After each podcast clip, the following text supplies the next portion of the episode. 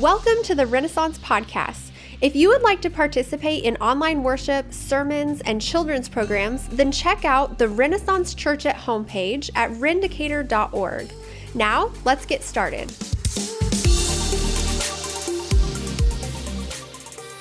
Well, good morning, everyone. Nice to see all of you. Thank you. I am back in the land of the living, is what I call y'all. Um, I was down with COVID uh, last couple weeks. I got kicked in the proverbial shin with it, and um, I'll tell you this right now. I didn't care for it. I'm just gonna put it out there. like I'm giving it a one star out of five. um, I felt worse for sure, but it wasn't um, real fun. So I'm back. Um, I've been in quarantine or isolation for a number of weeks now. Um, almost two. I missed a wedding. My friend Joe and Megan got married last weekend. Congratulations. Do you want to say anything? Shut up. Anyways, no, we, we love Joe and Megan, and um, I was slated to actually perform the ceremony, and uh, my wife had to call Joe on Saturday morning and said, Hey, are you around Megan? Can you step away from Megan just for a minute? I, I have to tell you something that's not real good. And Joe's like, Oh my God, Jeff died.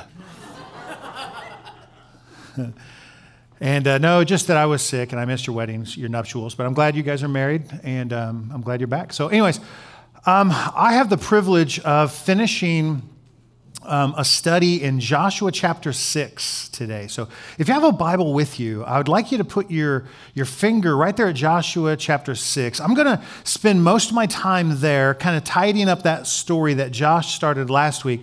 Um, I'll jump to a couple other Old Testament books as well, and maybe just throw a couple things off uh, memory.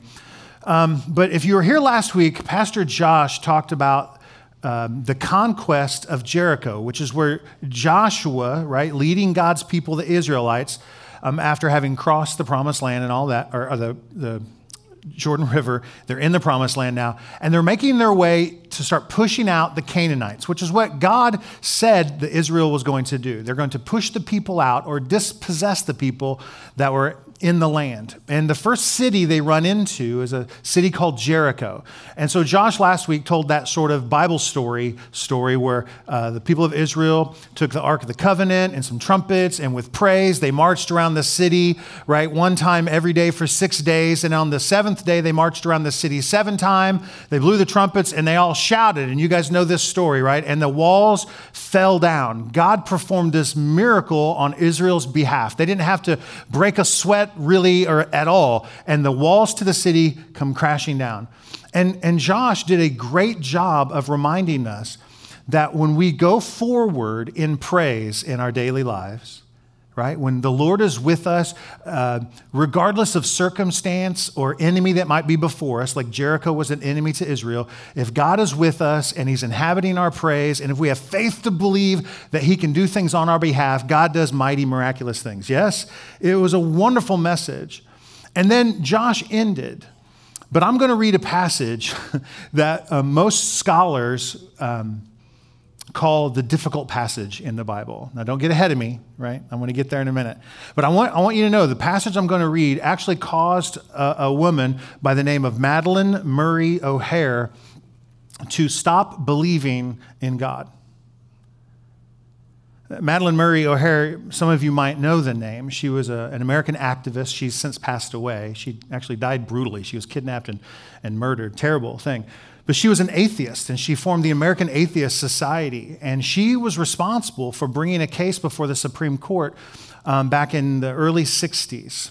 Um, her son, I think Jonathan, was a student at the Baltimore Public School system at the time, and she thought it was unconstitutional that her son, um, not believing in God, had to recite Bible passages and pray in school.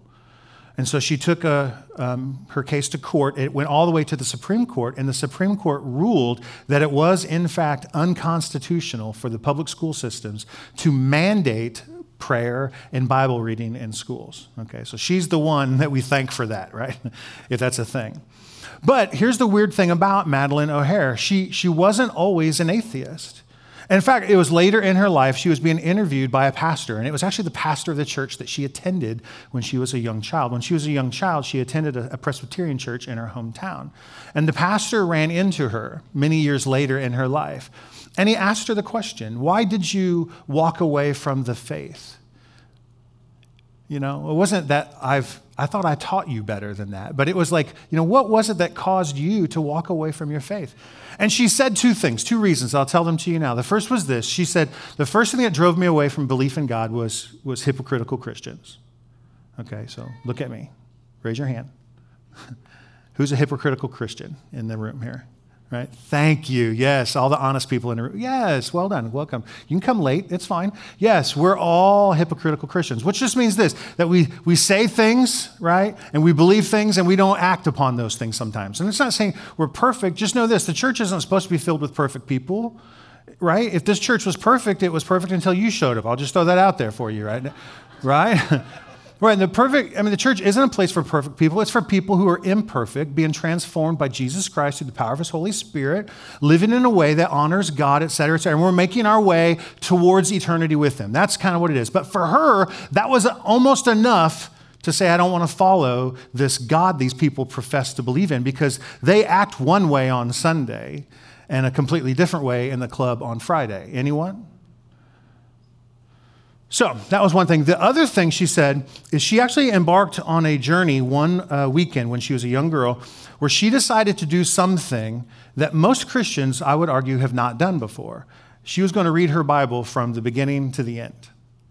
Right? Now, I've read every word in the Bible. I'm certain of it. I mean, I don't check them off as I read them, but I don't know that I've actually ever done that. Start at the beginning and end at the end. Has anyone ever done that before?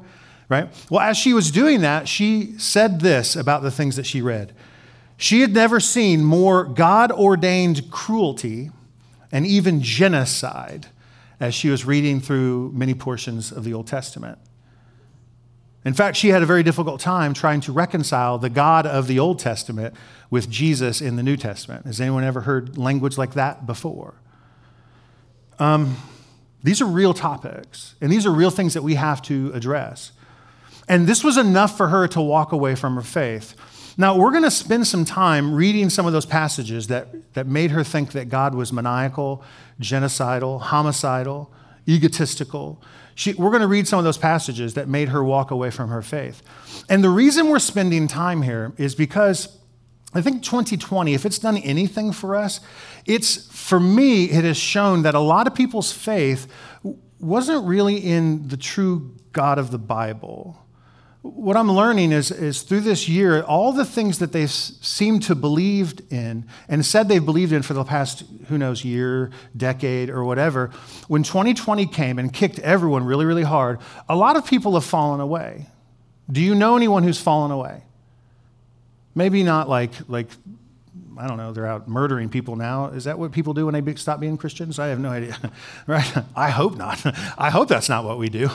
But you know what I'm talking about? The people who seem to be so in, devoted, and all of a sudden now just don't seem to be so connected. I, I know people like that all the time. Right? This year I've been thinking about them. I have a lot of friends of mine who've been telling me they, they have, they're not coming back to church because of COVID. Right? I totally get that. The problem I have with it is they're lying to me. That's not why they're not coming back.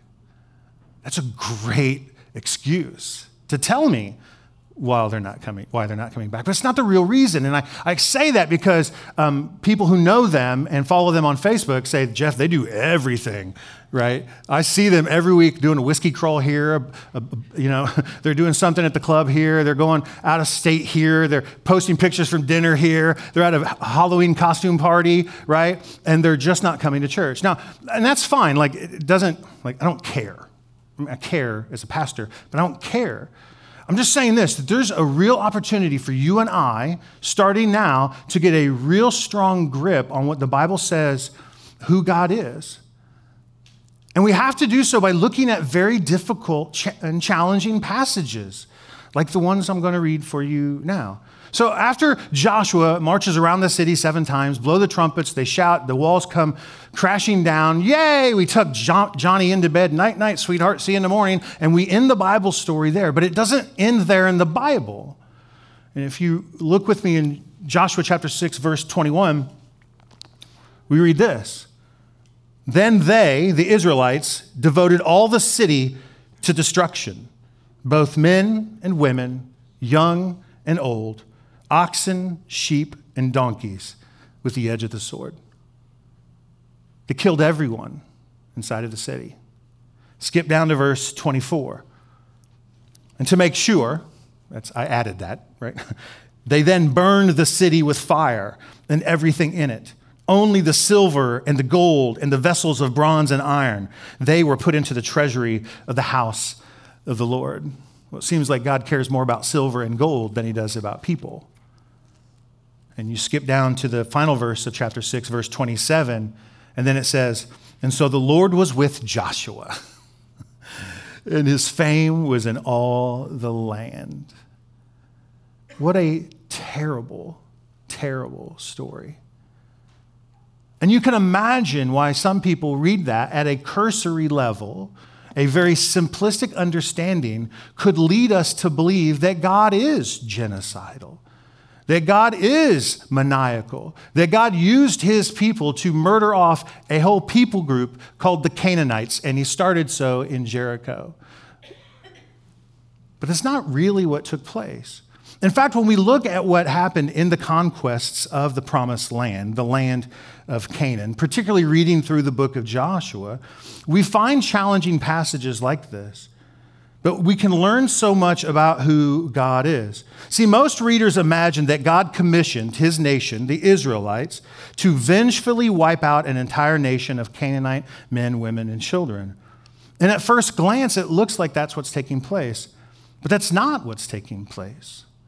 See, it requires us to lean in a little further into what this Bible is actually telling us. And it requires us to do heavy lifting. And most people don't want to do that type of lifting. But I'm here to tell you if we don't embark on that type of heavy lifting, if we don't start spending the calories to really understand what this Bible is saying, at any moment, a college professor who's smarter than they think they are is going to tell you what you don't know about your God, and you're going to fall away from faith. Or a coworker is finally going to get to you because the, the, the, the, Jesus you follow is not a Jesus he would ever follow. Or, or something's going to happen in your life, and because you're not rooted in the truth of what the scripture is saying, you have the probability of falling away. Listen, I've done this long enough to know. I've done this long enough to know. It happens all the time. So, to be very uh, honest, I don't care to pastor a church that's thin and shallow. I don't. Um, I like fun church. Who likes fun church, right? But sometimes fun church, thank you. I got an amen. Um, it, it just, fun church is great. And I think you can have fun and still do some of this heavy lifting. So, so let's look at some of these passages that are challenging. And I think when we do so, we're going to realize that um, the scope of destruction, right, at cursory read, it looks like he killed everyone, right? Um, and if you read the Old Testament, it looks like they you know, annihilated an entire people group, the Canaanites. That's actually not what happened. So we'll talk about that in a little bit. The scope of destruction, which was, is much smaller than initially thought. Um, the reasons for the conquest, the re- there's reasons why God is driving out the Canaanite people and out of the land, and we'll get to that. They're very complex. We have to understand them. And all the while, God's mercy was continually on display throughout the entire conquest here we'll see the lengths of God's patience and His grace and His compassion towards people who are um, terribly wicked, right? The Canaanite people, which we'll see in a moment. But we'll see God's mercy uh, through all of this. So my goal is that this would not be a stumbling block for us that when we read these difficult passages that we go, "Oh my gosh, I thought Jesus was nice. Doesn't he say love your enemies?" And here God's killing everyone in the Old Testament. My goal is to not be a stumbling block but just a reminder of God's mercy and patience and grace. So let's pause and pray real quick. God, open our eyes to see Jesus constantly said that. He who has eyes to see, let him see. Or he who has ears to hear, let him hear. God, we ask to have eyes to see and ears to hear. What is really happening? We pray for these things in Jesus' name. Amen? Amen. So let's just jump in. The scope of the destruction is actually much smaller than the cursory read gives us. Um, it's just a real bad reading of the text. Now, we know that the Bible in the Old Testament continually has God saying to his people, Israelites, I want you to drive out all of the Canaanites. I want you to destroy all of the Canaanites. And he says that multiple times. But historically, we know that did not happen. They actually did not do the thing God asked them to do. And it came back to bite them later because they didn't fully remove all of the Canaanites. It caused problems for them later that we read about in the Bible. So now we have this sort of tension. It looks like there might be conflicting stories in the Bible right? And what do we do with those things? Well, what if they're actually not conflicting stories? What if they're not contradictions? Even though God said to drive everyone out, to, to get rid of them all or kill them all, they didn't do that. So now we have two different stories. What if there's actually not contradictions, but there's something else at work here? Now, to do that, we have to just remind ourselves that this Old Testament is written in a language that probably you or I do not read or write. It's called Hebrew. Any Hebrew scholars in the room? Okay. And that's okay. I, nor am I, but just know that that originally was written in Hebrew to a group of people thousands of years ago, and, and they write in ways culturally a little bit differently than we might fully understand just at a simple reading. It's possible, scholars believe, that this language, as we read here in verse 21, that they devoted all the city to destruction, both men and women, young and old, and oxen, sheep and donkey, is actually militaristic hyperbole. It just means this it's an exaggeration. It's, it's what militaries say and do when they conquer other nations to make other nations afraid of them. They totally wiped them out, bro. They destroyed everyone. Nothing was left living. You'll never believe it. You'll never believe how they routed them all. It's similar to language that we might use about sporting events today. For example, we might say something like this Man, the Cubs really slaughtered the Cardinals. Well, we'd probably never say that, but you know what I'm saying. I actually don't care. I'm just saying. But right, we, we use that sort of hyperbole, just it's just an exaggeration that's taken place. It's possible, right? We, and I'm not saying none of these arguments are a full, safe understanding of all this, but it's possible that that is what's happening here. And if that's the case, that helps us a little bit. So the scope of destruction was much smaller, right? Um, moving on, the reasons for displacing the people from the land were very complex. On the whole, we know this about the Canaanites is they were a particularly, particularly wicked people, hear me, by anyone's standard. Right? I mean, some of you people are pretty good, and you, you have the one neighbor who's a moron, right? I get all that. But these people were way, way worse than even your neighbor Bob, okay? Um, if you want for extra credit, you can read in the Old Testament book of Leviticus. That's a fun read. Leviticus, right? Chapters 18, 19, and 20. And you will see a laundry list, so to speak, of all the things that God has uh, an issue with in the Canaanite people. I'll read a few of them for you here. The, the people were so wicked, they were involved in all kinds of sexual immorality, incest, bestiality.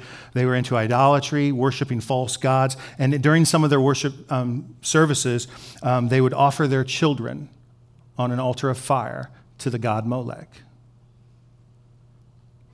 So, for a moment, let's remind ourselves that these are not just innocent peasants like in a city, and all of a sudden the marauding Israelites come through with a sword to just chop them to pieces. That is not at all, they're, they're not innocent at all in any of this.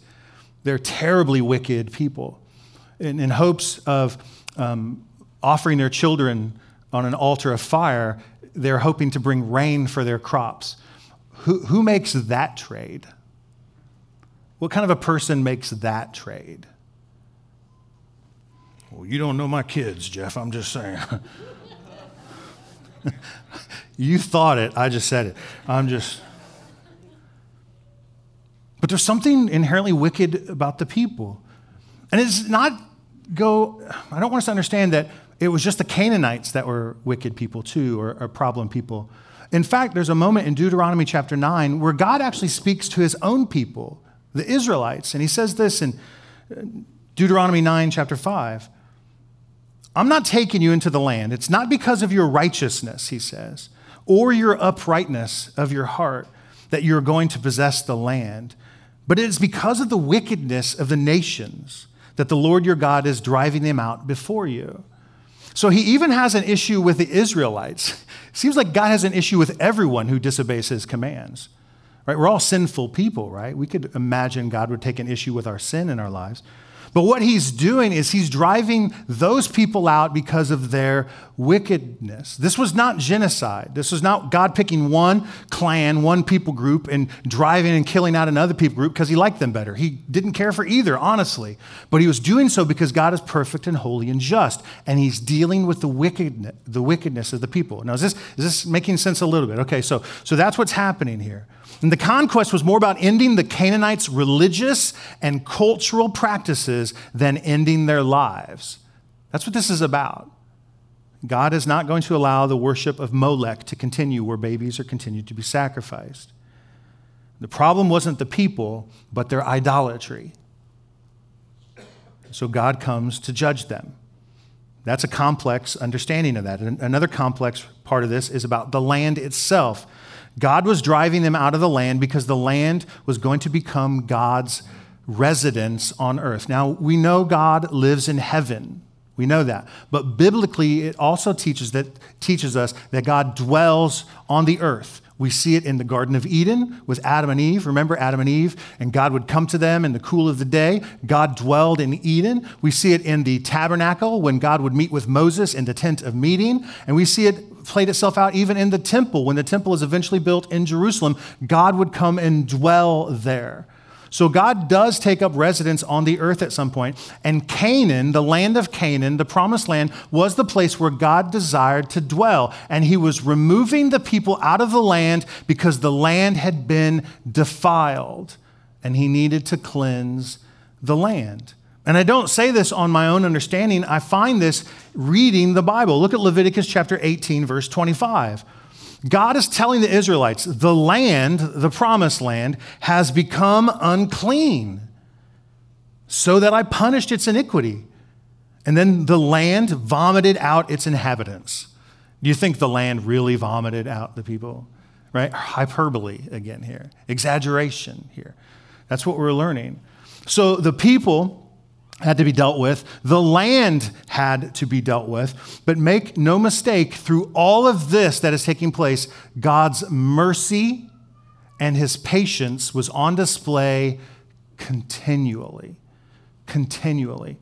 In fact, at any moment, should any of the Canaanites choose not to follow Molech, not to serve other gods, and to serve Israel's God, they would be spared as well. And we see that taking place in this story, in Joshua chapter 6, when the city is laid, laid siege and set on fire and all the people have been killed, there were some people that were saved. Let me read those verses to you. Joshua chapter 6, verse 22.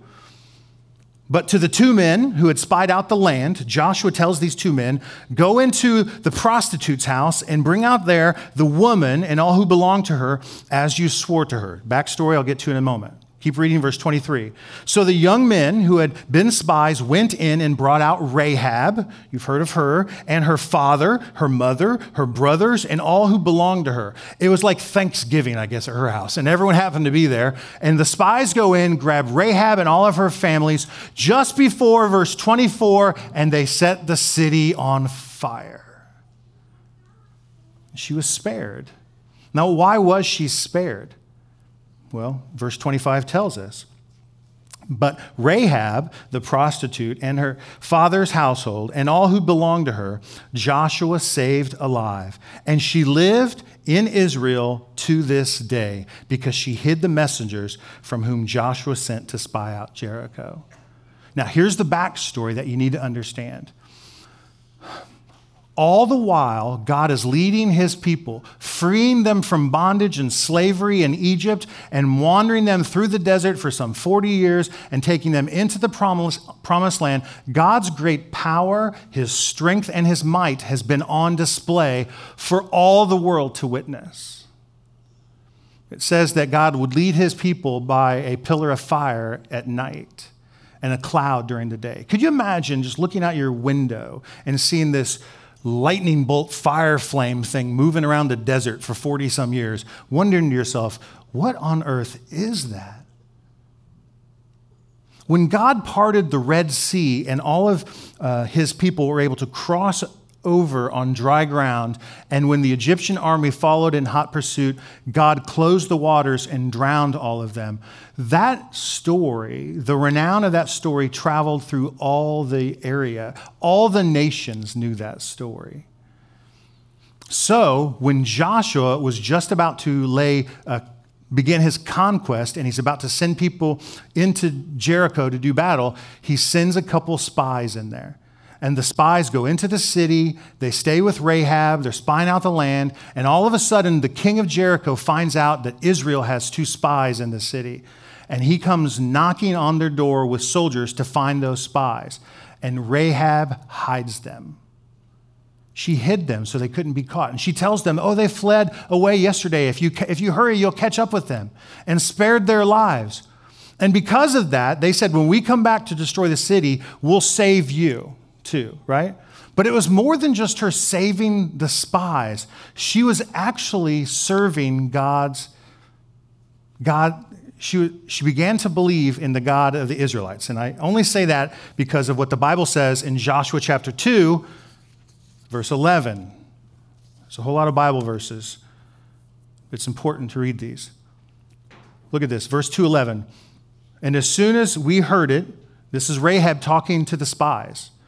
As soon as we heard it, what is the it she's talking about? Talking about when God closed up the Red Sea and, and right and drowned all the Egyptians. And we, when we saw God do this thing with the Jordan River and stopped up the overflowing river so that we could cross into the promised land, as soon as we saw all of these things, she's saying, our hearts melted and there was no spirit left in any man because of you. And then she says these words For the Lord your God, he is the God in the heavens above and on the earth beneath. Because God's great power was on display, Rahab came to faith. Because God was so patient with his people, she had the opportunity to see God for who he really was. See, another backstory, I'm telling this thing is layers deep. Layers deep. And a simple understanding reading looks like this God killed a bunch of people old people, young people, women, children, even killed donkeys. What's up with donkeys? No, donkey never hurt nobody. What's this about, right? You have no idea what's happening, with just a simple reading. But if you go deeper and deeper and deeper, you see that the iniquity of the people that lived in Canaan were there back when Abraham was alive, 400 and some years before this moment. And God even says, Abraham, I'm giving you a promised land, but there are people living there. But their iniquity, their sin has not yet reached its full to me, which just means this God says, uh, My patience is not run out on them yet. My patience will continue. In fact, a friend of mine texted me today after the nine o'clock service, and he said this Jeff, there's a reason why the Ark of the Covenant has a, pic, has a mercy seat sitting on the top of it, because God is filled with mercy. But hear me, but his mercy does not last forever. Judgment comes. In the New Testament, we read this that it is appointed unto a man once to die and then face what? Judgment. You and I have not escaped judgment. We will face judgment for our, for our lives. The fortunate thing for us is that we have Jesus Christ. And we can stand before God in that moment of judgment, and we can stand on our laurels or our merits, the things we've done, all the good things we've done, the recycling, taking care of pets, and all of that stuff, right? Right? Or we can stand before God in, in what Jesus has done for us. Because if you're real honest with yourself, the things that you do when no one's watching, that's enough to disqualify you from God's presence. It just is. The things you think about when you don't want to think about them. but because of Jesus, because Jesus, the Son of God, has come, right, and he's willing to lay down his life on our behalf that God will send his punishment upon his own son Jesus so that we don't have to be punished. So then, when we breathe our last and step into eternity, we can step through into the eternal life because of Jesus, because Jesus has taken our punishment for us. Now, this is a big deal. Would you agree? Or not? It doesn't matter to me. It's a big deal for us. God's patience doesn't last forever. It didn't last forever here. 430 years after God promised the land to Abraham, his patience had run out. And he sent his people in to judge the wicked. And he sent his people in to judge the land, and they purged them out. And God came and he made his dwelling there. He established his people there. They established their kingdom there. They put the, the temple there, right?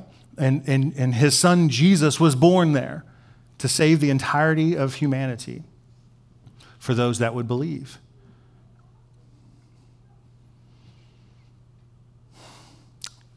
Do you see how that's a little more complicated than just verse 21 and they killed a bunch of people, even the donkeys? Right? Sucks to be a donkey in the Old Testament, I'm just saying. But this is helpful to us. And this is helpful because there will come a day when someone will tell you that the God of the Old Testament is cruel. And you'll go, No, he's not. Let me tell you the story of Rahab. See, here's the beautiful thing Rahab's story continues long beyond the Old Testament. If you flip into the New Testament, the first book in the New Testament, it's a book called Matthew, the Gospel of Matthew. Matthew, Mark, Luke, and John, right? In Matthew, the very first chapter of Matthew, it goes through the genealogy of Jesus Christ, our Lord and Savior. Right? All the people from Abraham, 14 generations to David, David, 14 generations to the captivity, 14 generations to Jesus, whatever this was. And in the middle of all that genealogy, guess who's listed there? Rahab. Isn't that cool? She's not even Jewish, but she had faith to believe in the Israelite God, and God spared her, had compassion and mercy upon her, and she is included in the lineage of Jesus Christ our Lord. And the same can be said for you and I, that you and I can be included in God's family through Jesus Christ. And this is maybe that time where I have to get kind of preachery on you and just remind you that um, God's patience only goes so far. Right?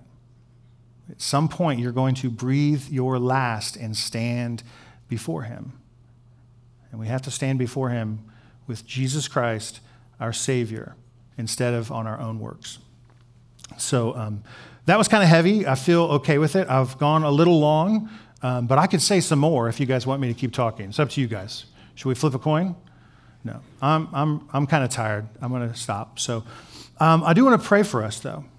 I want to pray for us. I want to pray for, um, I want to pray for us in the room who've struggled this year.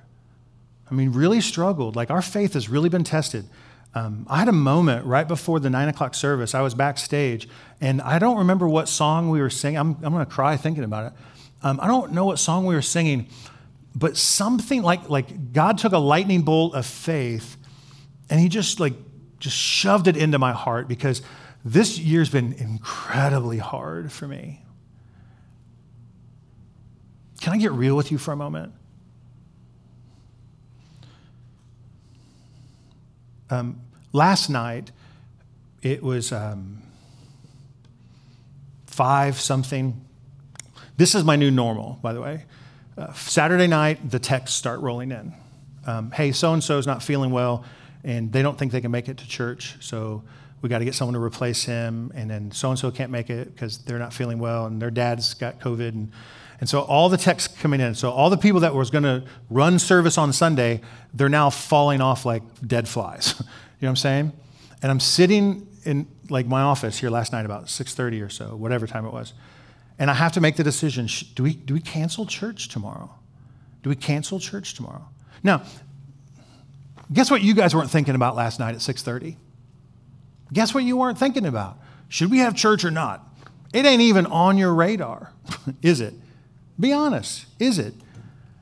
It's, it's my life now. Every moment, every, it's like everything I think about is tied to COVID somehow. And whether or not I'm going to put a bunch of people at risk because I'm because I want to continue to have church. I don't, I don't want to have to have church. I'll have church. I don't care. It's fine. I don't want anyone to get sick. And so, all that to say is like, this is one aspect of, of my life that 2020 has just laid on me is so challenging. Like, I, I, I can barely get through. So, all that to say, I'm backstage, they're singing this song, I have no idea, and God places this like lightning bolt of faith inside of me, and it, I just begin to tear up. Like, I need God to intervene. I need to know God is real and He's not just some fairy that I put my faith in 24 years ago and it's worked for me this far. I might as well keep going with it? Does anyone know what I'm talking about? I need to know God is real. And no matter what happens in my life, from this day forward, I am secure in Jesus Christ. I want that kind of faith. I don't want the other kind of faith. I don't want the faith of people who have fallen away. You know what I'm talking about? Do you know people like that?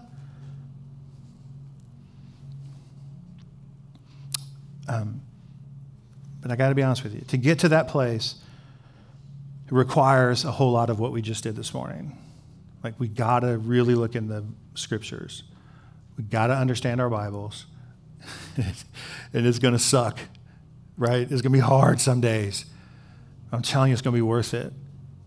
Oh, five years from now, when your life flips upside down for something else, you'll be so secure because of the work that we're going to put in now.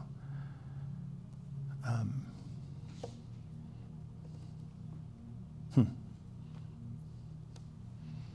All right, I think. Yeah.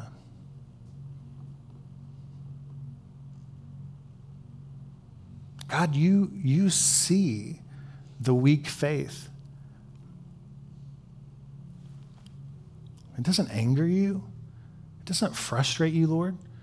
We were singing earlier, there's no mountain too big, right? God, you're mighty. God's not afraid of our questions. He's not afraid of our doubts. He's not afraid of our little faith. If we bring what we have to Him, He will supplement that with His Holy Spirit and He will grow us and we'll be so strong and secure. Would you bow your heads?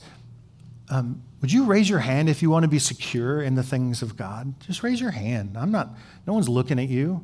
And if they are, stop looking right? Who wants to grow up in their faith? Who wants to have a faith that's secure? God, look at the hands in this room.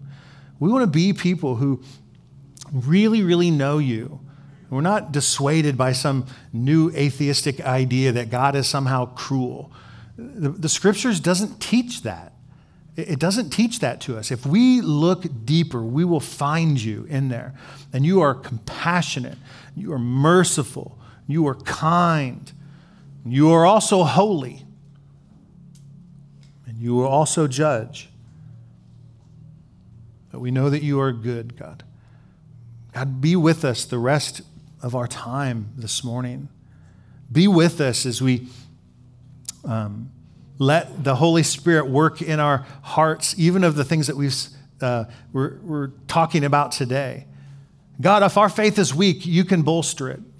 In Jesus' name, I pray you can bolster our faith. You can strengthen us, Lord God.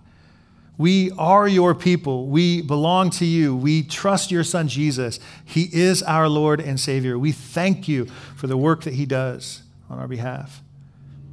God, change our lives. Make us strong, Lord. We bring, we bring what we have, Lord. We bring it to you, and we're asking you to do something with it, Lord. God, we thank you. In Jesus' name we pray. Amen. Amen. Amen. Thank you for listening to the Renaissance Podcast. I hope that God has spoken to you through this message and that you're encouraged to continue pursuing Him.